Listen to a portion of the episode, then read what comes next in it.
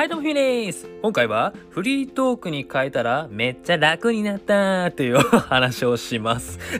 楽になった楽になった はいごめんなさい。そうなんです。実は僕最近ずっとフリートークをしています。原稿一切作らなくなりました。はい。これは1ヶ月ですね。1ヶ月間ずっとフリートークです。8月の後半かな？それぐらいからやっております。で今まで原稿を作っていてそれも楽しかったんですけどなんかね次第にちょっと苦しくなってた自分がどっかいたんですよ。うーんなんかあんまり収録したくないなーっていう日が重なっていたのでちょっとねあの自分の中で変化させようと思ってフリートークにしました。するとめっちゃ楽になりましたね。めっちゃ今楽。なんかもう自分が思ったことを発信するだけなので、まあ、すごくいいなーって思いました。で、なんでフリートークに変えたかっていうと、2点ありますね。1つ目が、まずフリートークのスキルを磨きたかったから。で、2つ目が、まだ、そんなに本気でやらなくてよかったかなってちょっと思ったことですね。本音で話します。1つ目のフリートークが鍛えるっていうのは、これから先、まあ、音声配信がずっと拡大していくっていう中で、フリートークで話すっていうのは、まあ、すごく大事なスキルの一つなのかもしれないなと思ったんですよね。その場でアドリブで話すっていう。これはやっぱり今のうちからコツコツ積み上げていかないとなかなかねアドリブで話すっていうのは、まあ、やっぱこれはもう昔から幼少期の頃からの積み重ねまあ親からの遺伝子とかもあるかもしれないんですけど環境とか親がめちゃくちゃ喋るから子供も喋るのかな？ちょっと分かりませんが、まあ、そういったいろんな環境もあるかもしれないと。だからこそ僕はまあ正直ちょっと苦手な方だったので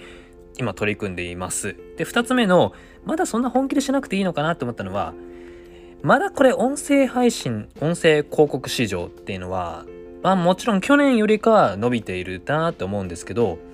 まだ世間的には認知って少ないと思うんですよね。やっぱり世の中はやっぱりテキスト、あとは動画が主流です。最近は Voicy でまあいろんな方が配信されているので、ああ、なんか今ラジオが結構人気なんだなっていうのはなんとなく伝わっていると思うんですけど、じゃあいざ自分で配信してみようって方はまだ少ないなって思います。まあこの音声配信をずっとやっていると、いろんな方が配信されているので、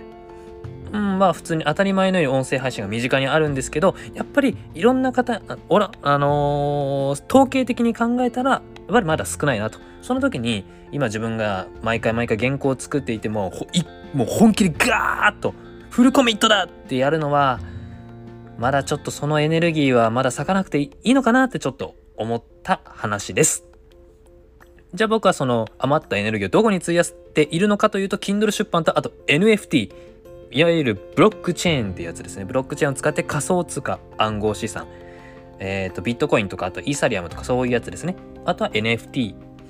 これがめちゃくちゃ面白いんですね。2030年代はもう当たり前の、2020年かな ?2030 年代、20年代、ちょっとわかりませんが、皆さんが当たり前のように NFT を使ったサービスっていうのをもう普通に使っている。皆さんが今、音声配信使っている、Twitter 使っている、インスタ使っているっていう当たり前のようにもしかすると NFT っていう仕組みを使ったものを使っている可能性はあるのかなと思ったので、その辺に僕はもうテクノロジー、どんどんどんどん自分をこう磨いていきたいですね。あとは自分でプログラミングとかもしていきたいのでそういったあのブロックチェーンを使ったテクノロジーの